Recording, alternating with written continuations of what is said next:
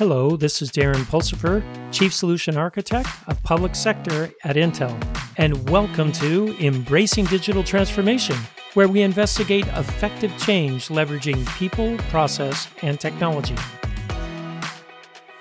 On today's episode, heterogeneous programming with one API.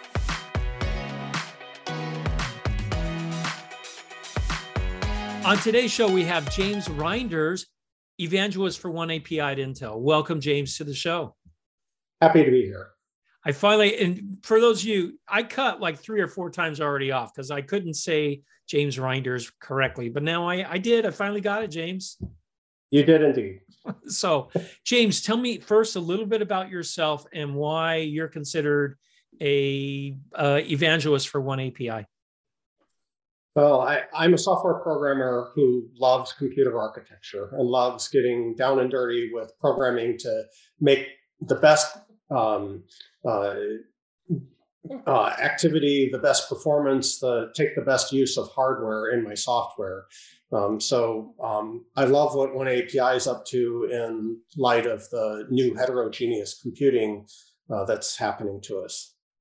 So I'm a software programmer too. I don't know if you knew that, James but I go from the top down. I always called you guys that dealt with the hardware like bit heads, right? Because you're sitting down there.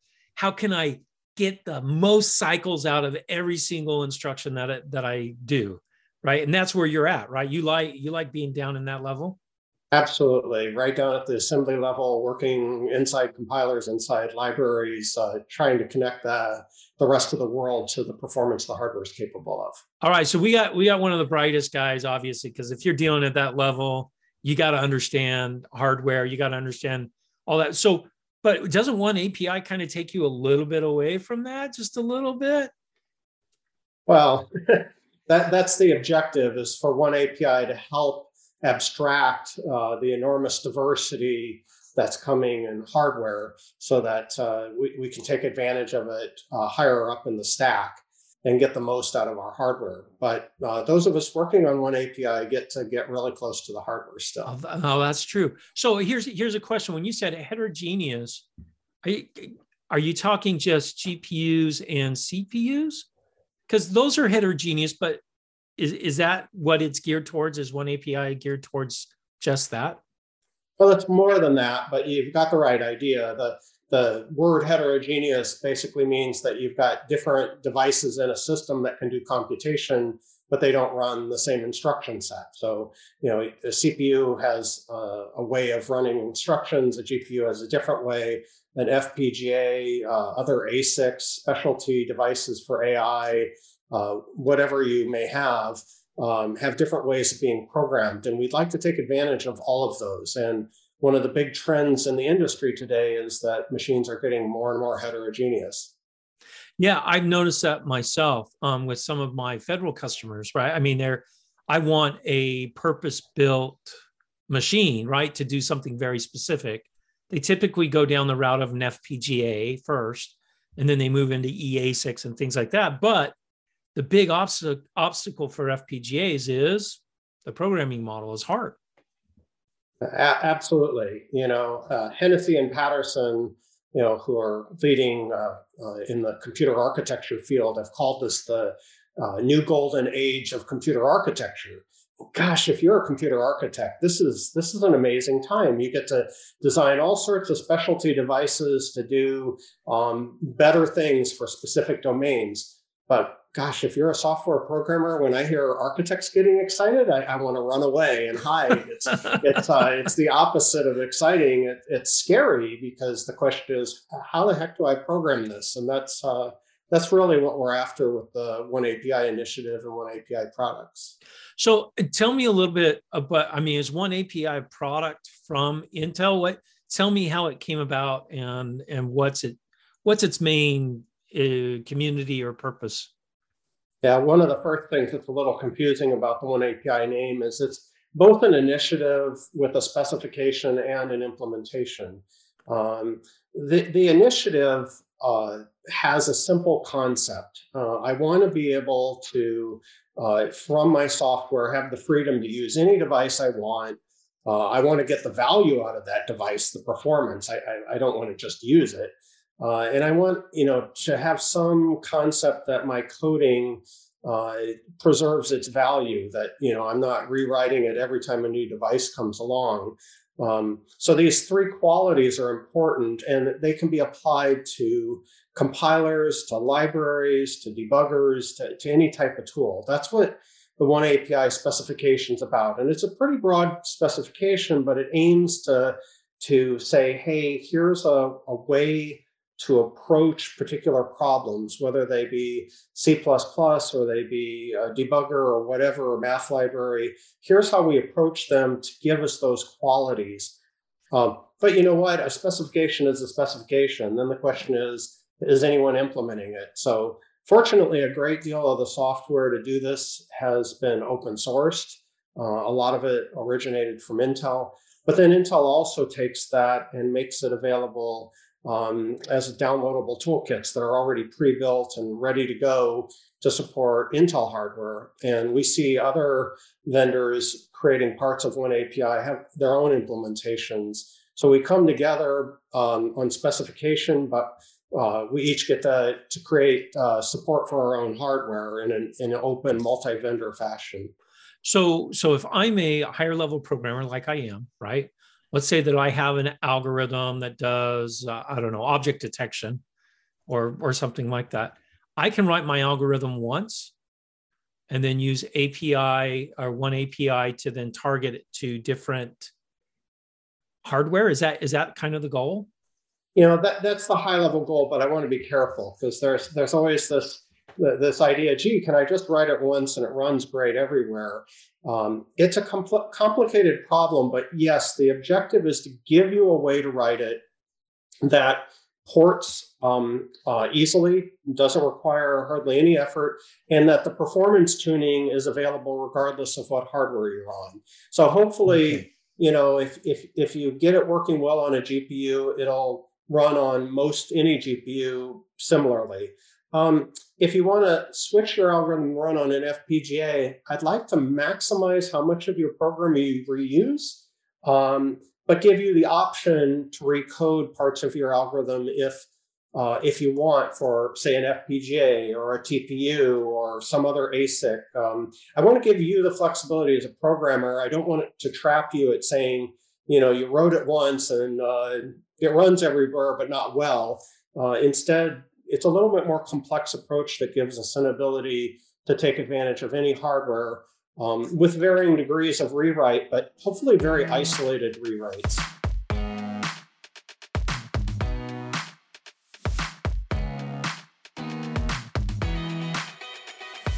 So, like for example, like you said, if there's a TPU in there, right? I could then say, hey, this part of my algorithm can take advantage of a TPU pragma that or something is it, i'm guessing i i can then isolate that and target that for uh, a tpu but in general it'll run on my cpu fine. On the tpu it'll run even better. Is that the concept? That that's roughly the concept but it's even more exciting than that because pragmas or ifdefs uh, tend right. to mean that you're building one code for different devices um, we've even got more sophisticated runtime approaches that allow you to detect what's there and run different pieces of code so you can actually have a common binary, a common source code. Oh, wow. Dynamically decides. That way you can deploy a, deploy a program and it can figure out what's on your machine and use it dynamically rather than tell the user to run a different binary depending on what machine you're on. All right. So now I now I'm going to take that concept that you just because that's super cool right? I could have one binary, which means I could have one container image. Absolutely. That I could then deploy in my data center on the edge where I have an ASIC running or an FPGA out, out on the edge in a smart camera or a sensor or whatever, or my smart city. So I I thought with one API did different compiles, but this is even this is even better than I thought, right? Because I can optimize my code for the different types of machine all in one binary, drop that container wherever it is, detects what's running or, or what's available hardware, and then runs that piece of code. That's that's pretty slick. Oh, it is. It's extremely exciting, and it it, it highlights a key reason that we need to have the sort of discussions that one API brings forward. You know, for a long time, whatever computer I wanted to run on, uh, I could get a software stack, a compiler, debugger, so forth from the vendor, use it, and it ran. And I didn't care that much about the exact software stack. I just used whichever one was best for my machine.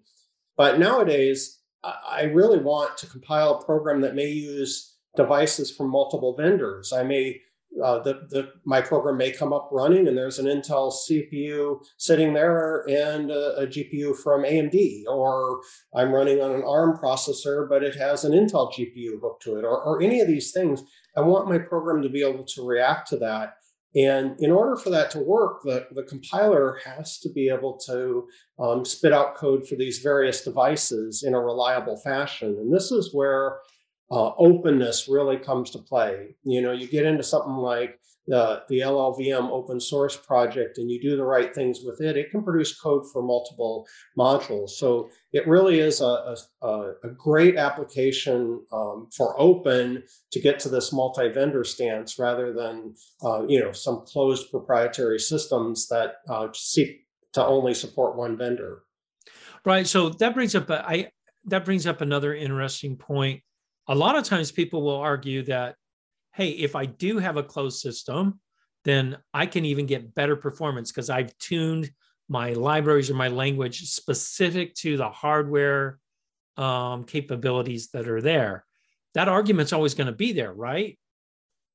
Yes, and the and the question is, what can we do uh, to to to get the best of both worlds. So, you know, you, you, don't you don't want your open system to not allow you to call some closed system parts. Like, so if you're using a math library, if it turns out there's a vendor specific implementation, we should be able to get access to that at runtime to to take advantage of whatever optimization that vendor has done. But we want to do it in an open, portable enough manner that uh, each vendor knows what they can implement so that it's um, uh, it's consistent. And, and as a software developer, I can call a library and there may be vendor specific parts sitting behind it, but I have a common program. That's really a big part of one API. It isn't trying to reinvent the entire world. It's trying to organize it in a way that can take advantage of the, the best on every platform that's possible. So that makes it much easier for me as a software engineer right to, to program. I don't necessarily need to know all of the idiosyncrasies of all of the different devices that i might be programming with.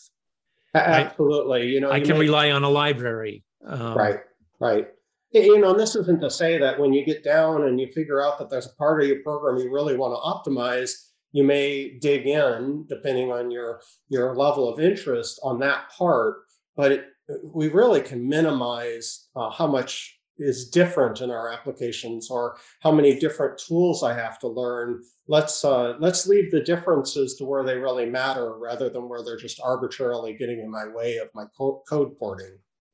No, no, I, I hear you there. Now, another question I have about this, I, I think other people might be asking. So with one binary, I can now talk to multiple devices with yes. one API. Yes. So it's handling it's handling moving memory, moving data, all that for me as well. Yeah, well, yes, it, it, it, has all the the uh, capabilities of doing that. Of doing it, got it. Um, and so then the question is, there are different um, programming models that might sit on top of one API. That you could have SYCL, which uses C++ constructs and has the concept of either unified shared memory or buffers. You could be using OpenMP with uh, Fortran and, and C, and it has a concept of targets and different ways of moving memory. Um, there are many different systems that may interact with one API, and it's, it's really your choice of how much you want to get involved at managing the memory. And uh, any programmer of a heterogeneous system can tell you that you know moving data around is expensive. uh, it, it's expensive it consumes power you have to hide it with computation so you know you can't escape that. But giving you the tools to to manage that uh, to query the system and let your program at runtime make the right decisions that'll get you the best performance is, is really important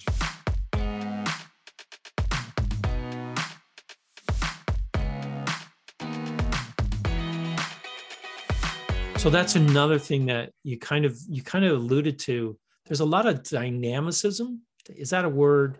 Dynamicism. Sounds what? good to me. that sounds like a good word. There's a lot of dynamicism in uh, capabilities in the pro in the programming model, right?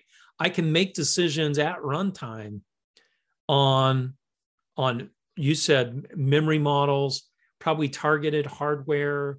Um, does it give me some telemetry back? Uh, for example, this is just a crazy example. I don't know if it's real. Maybe my GPU is already working pretty heavily and I can I can determine that and instead of targeting my GPU to do something, I can target something else. Um, I can just keep running on the CPU, for example. So does it give me that kind of where I can maybe even do some scheduling myself or not? The answer is yes and no. So uh, what, what, you're talking about um, can be looked at at different levels. So if, if my application itself has a lot of work to do, it certainly gives me enough mechanisms to balance if uh, if I've got a lot of computation, I might do some of it on the GPU, some on the CPU, some on an FPGA. Um, I can do the dynamic balancing in my application and uh, uh, decide that I've busied the resource. Oh, okay. Um, but if there's other uh, software on the system, uh, that's still an area that's uh, I think future work, uh, future discussions, uh, not only for one API, but you know the, the, whole industry in terms of how much telemetry do you want to be able to get back from the operating system about what other users are doing? And yeah, that's, that's a security problem too. it, it, it, it, could be. So then the question becomes, uh, when do you? Who, who gets to know that? Who gets to cooperate? Does the, you know uh, who throttles you? yes, there are security concerns. Um, and and that's that's a much larger topic, but it's one that's a very real topic. You know, HPC um, uh, environments uh, solve this problem by giving applications dedicated uses of nodes, right. and then balancing by either giving putting an application on nodes or not. Um, systems in the cloud often um, uh, virtualize an environment, but they try to make sure that they're allocating those virtual environments um, uh, where there's available resources. So uh, it, it's an interesting question. Where in the stack do you do that balancing? But there are definitely mechanisms at one API level to let the application do the things that we're comfortable letting it do, and um, yes and yeah yeah I, I, guess we don't want to write a scheduler in every program that we write. That that takes me back to the day i wrote my own os right? You know we all had to do it in college. Absolutely. Yeah it was a bear. Um, all right so my next question is with one api as well there's open source libraries that are out there. Uh, you can also buy support from intel um, i'm assuming.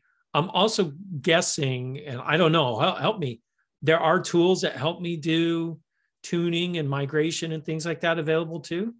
Oh, absolutely. So, so one of the things about Intel's implementations are that uh, you know Intel's got decades of experience building these sorts of tools. Uh, tools like the Intel compilers have been well known at being highly optimizing compilers. The vTune has been around a long time as uh, you know, has hardware support to go with it. Um, you know, has helped evolve the industry around hardware counters on processors becoming the norm. Uh, it, you know, there's other analysis tools we have as well uh, to give you feedback on the structure of your program. So all of those have been around for a while, and Intel is uh, applying those and making them available in a one API fashion to, to be more versatile than just being about all about a CPU. Um, so those are available. Um, there are tools to help if you're looking at uh, migrating CUDA code to SYCL um, so that you could target more devices than just NVIDIA GPUs. Uh, that can give you great feedback. Uh, there's uh, uh, tools to give you advice about how well parallelized your code is or whether offloading it um, is productive because uh, you know the the um, what you were talking about with data movement. We've got tools that can help model that and give you a little bit of feedback about whether it's worthwhile to offload something, give you feedback, uh, you know, how you might want to structure your program. Uh, and, and, all of these tools come together and can be quite helpful. There's also tools to help look for deadlock and race conditions in parallel applications. Even if they aren't causing you a problem, Um, it can analyze your program and tell you where perhaps you need to add some locks or change the way that you're taking locks, give you some advice on that. And I'll tell you what, anything that can help me get rid of a bug before it causes me to pull my hair out and spend a week on it is highly valuable. And those things are all part of the One API uh, tool suite. Great. So where does we can just go to the Intel website and find find this information? Where where can they find this information? Absolutely. One place, simple place to start is you can go to the oneapi.io website and learn about the initiative and click the implementation tab and there'll be uh, a link there to follow to go find the Intel implementations, which are right now the, the uh, most comprehensive of the implementations, but you can learn about some of the other up and coming implementations as well. But you click on the Intel implementation, you can download the different toolkits. Um, you may also find some references to DevCloud, which is a, a, a, service that Intel provides to go try the tools out in the cloud. Uh, just search for Intel DevCloud and find that, and you can sign up for free and try the tools in the cloud for free as well um, including on different hardware like FPGAs and GPUs and CPUs, even if you want to do that instead of setting up your own machine. Well, that, so that's pretty cool. I can I can program an FPGA through DevCloud. Absolutely, and I think it's a great that's, way to do it. that's that's a lot better than you know putting it in my lab at home, right? Uh, especially unless you need uh, some extra heat and noise in your room. Yeah, I was going to say, yeah. So, these are big systems. yeah, that so that's pretty cool. So DevCloud, also, are there any training videos or anything out there? I, you know, I, am sure the community is already starting to really kick off around this. Oh, absolutely, and I think uh, some of our best training content is is revolves around DevCloud because not only does it, uh, you know, someone speak to you and talk about how you can try different things in the sample codes, but you can actually go try it out. And uh, some of the training uses Jupyter notebooks to give you a step by step but you can always open up a terminal window and, and take full control yourself. So yes, the, the uh, One API website has quite a few different tutorials uh, depending on what you're interested in, uh, ranging from uh, uh, hands-on tutorials to YouTube videos and uh, talking about you know how to get the best performance using OpenMP or SYCL or on AI algorithms, how to get the best performance. Uh, you'll find um, uh, tutorials on all of the above. Um, a little bit of Googling uh, for it, uh, and you'll come up with it pretty quickly, or again, start at the One API website and, and click through things, and you'll find uh, a, a very large number of resources available.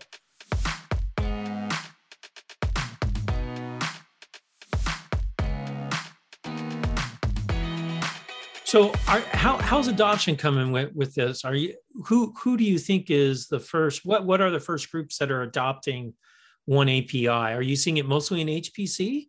Because it sounds, I mean, most HPC guys are used to parallel programming, right?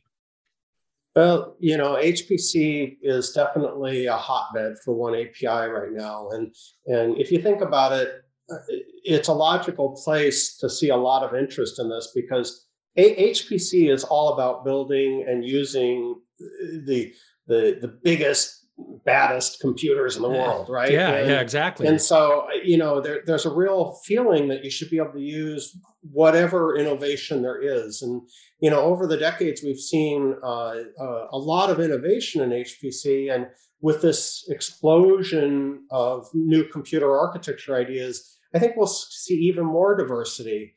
And I can tell you there's already enough diversity in HPC that people with really large codes, and any compute center is going to have a lot of large codes, ones that do molecular dynamics or crash simulations, or the list goes on and on and on. Things that can help solve the biggest engineering problems in the world or help us find, uh, solve pharmaceutical problems and evaluate new drugs. There's just an amazing assortment of codes that are very important and of course, they want to run on the latest and greatest hardware. So, this concept of performance portability is really getting um, in front of people. And uh, the, the national labs and the universities and the research centers and the industrial users that, that use uh, these big, expensive, very capable computers, they want their programs to move between them. They don't want to get locked in. And you know, you periodically get some degree of lock-in because you get a new hot computer capability, but then you really say, "Gee, I want to be able to move and use." yeah, but two years from now, that that hot computer commodity is, you know, a, a heater in uh, the basement of a building. Right? Absolutely, if it's still plugged in, and then when you unplug it, it's a paperweight. Yeah, I, have I've designed some of those paperweights, and they were the fastest things in the world when we when we deployed them. But uh, absolutely, and I want the code lasts much longer. Right, so one, right. One API is a huge conversation, a huge part of that. But it, this doesn't just affect HPC. We're, we see, you know, lots of important codes. Uh, I mean, let's face it, today's HPC is tomorrow's department server is, uh, you know, a little later than that, it's our laptop and then our cell phone in terms of compute power. So the, the, the capability to use this different hardware, it, it affects us all. And a little bit of planning ahead and paying attention to how portable and performance portable you're making the code that you depend upon uh, is really important because code doesn't die quickly. It, it lasts for decades. Uh, and I can yeah. promise you, within a decade, heterogeneous systems will uh, reach out and touch all of us. And, you know, you'll be looking back and saying, gosh, I wish I had paid more attention to this. So the time is now to get educated about it and think about it. And there's a lot of opportunity just to nudge things in the right direction. Now, I don't have to, I, I, I like what you said there because we should be learning this now. It doesn't mean I have to be a parallel programmer to right. take advantage of one API, right? No, not at all. It's it's uh, it's about looking for something that's open and multi-vendor, multi-architecture capable, and depending on where you are in the software stack, will dictate how much you want to know about parallel programming or or the right. gory details. But you can even if you're way at the top of the stack, you should at least understand what what the stack is that you're sitting on top of and what it's capable of in terms of portability and performance portability. Well, well, now I'm thinking IoT as we start seeing more capabilities in IoT and we have more heterogeneous uh, compute on the edge. I know it's really, really difficult to write programs in the IoT space because I, I may not have all the different variety of devices and so I want to write it in one place, but to deploy it across multiple right. different places. So this could be a, a, an interesting way to have one program that can run across multiple different heterogeneous compute devices in a in a very um, complex uh, mesh of sensors and and edge devices and gateways and all this all this stuff that's out there. So I, I see a whole nother area besides massively parallel computing and and super fast. I also want super portable. Absolutely. And you know, we did talk about HPC a bit, but the embedded community, the IoT community actually has been way ahead on this. That you know, you look at the average design of a cell phone alone or, or any IoT device, and they, they do tend to have multiple compute units and they yeah. use all sorts of methods to manage them and so forth. So uh, I, and of course, their compute power, their compute capabilities continue to rise as technology moves on. So the the everything we're talking about with one API applies there, and and to some extent helps formalize or standardize uh, things that, uh, in a lot of cases, have been uh, innovated first in the embedded world. Uh, the embedded world's been more heterogeneous than any other uh, part of the compute industry for for a longer period of time. Well, because they had to be, right? Yeah. Yeah. Yeah. They, they felt the pains of power. Running on a battery really makes you power conscious. And, yes, and the, the, rest of the world's looking at these domain specific devices and things, even just GPUs, looking for more power uh, advantage when they're doing their massive computations. But uh, yeah, if you were running on a battery, you've been thinking about that even longer. Yeah. Well, hey, James, this has been wonderful. It, it one API has grown up quite a bit over the last couple years. I'm seeing even more. My brain's like going, "Oh, I want to try this. I want to try that now." So, um, gr- great news on on one API and how it's moving forward. So, thank you uh, for coming on the show today. Oh, it's been my pleasure, and I've been enjoying the growth as well. You know, moving from the this uh, one API is this crazy idea a few people are talking about to now more and more people saying, oh, that makes sense. It solves a problem that I need in my organization and I want to learn more. All right. Thanks again, James. My pleasure.